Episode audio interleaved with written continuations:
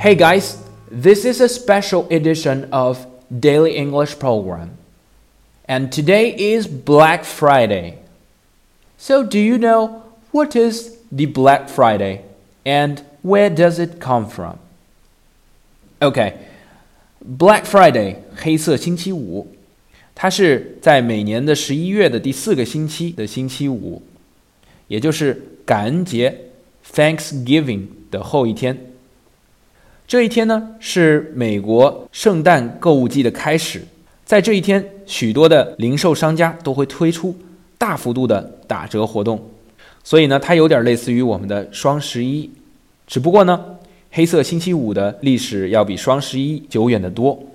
那美国人有没有专门的线上双十一呢？当然是有的，那就是 Cyber Monday，and Cyber is spelled C Y B E R，网络星期一是在黑色星期五的下一周的周一。之所以叫网络星期一，是因为在这一天，许多的线上商家都会推出打折活动，这和我们的双十一就很像了。说完了 Cyber Monday 和 Black Friday，那我们就来聊聊购物的事儿吧。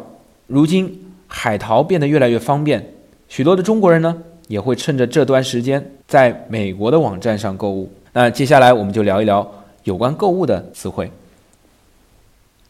首先是 coupon，coupon，c o u p o n。当我们进入购物网站的时候，经常会被许多大大的 coupon 所吸引，所以 coupon 就是优惠券。那与之类似的还有 gift card 礼品卡，这些都是商家促销的手段。add to cart，cart。is spelled C A R T. Add to cart，加入购物车。与之对应的呢是 Buy now，现在购买。在我们购物的时候呢，都会看到这两个按钮。Sign in，and sign is spelled S I G N. Sign in 的意思是登录。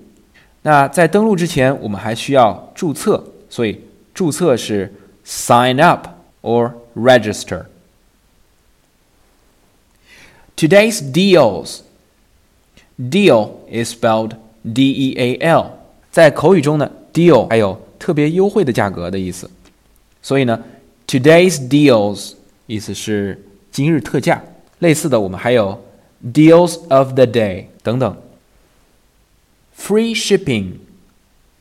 Shipping is spelled S H I P P I N G。Shipping 意思是运输，Free shipping 意思就是包邮。OK，时间不多了，我要去剁手了。So how about you guys? See you next week.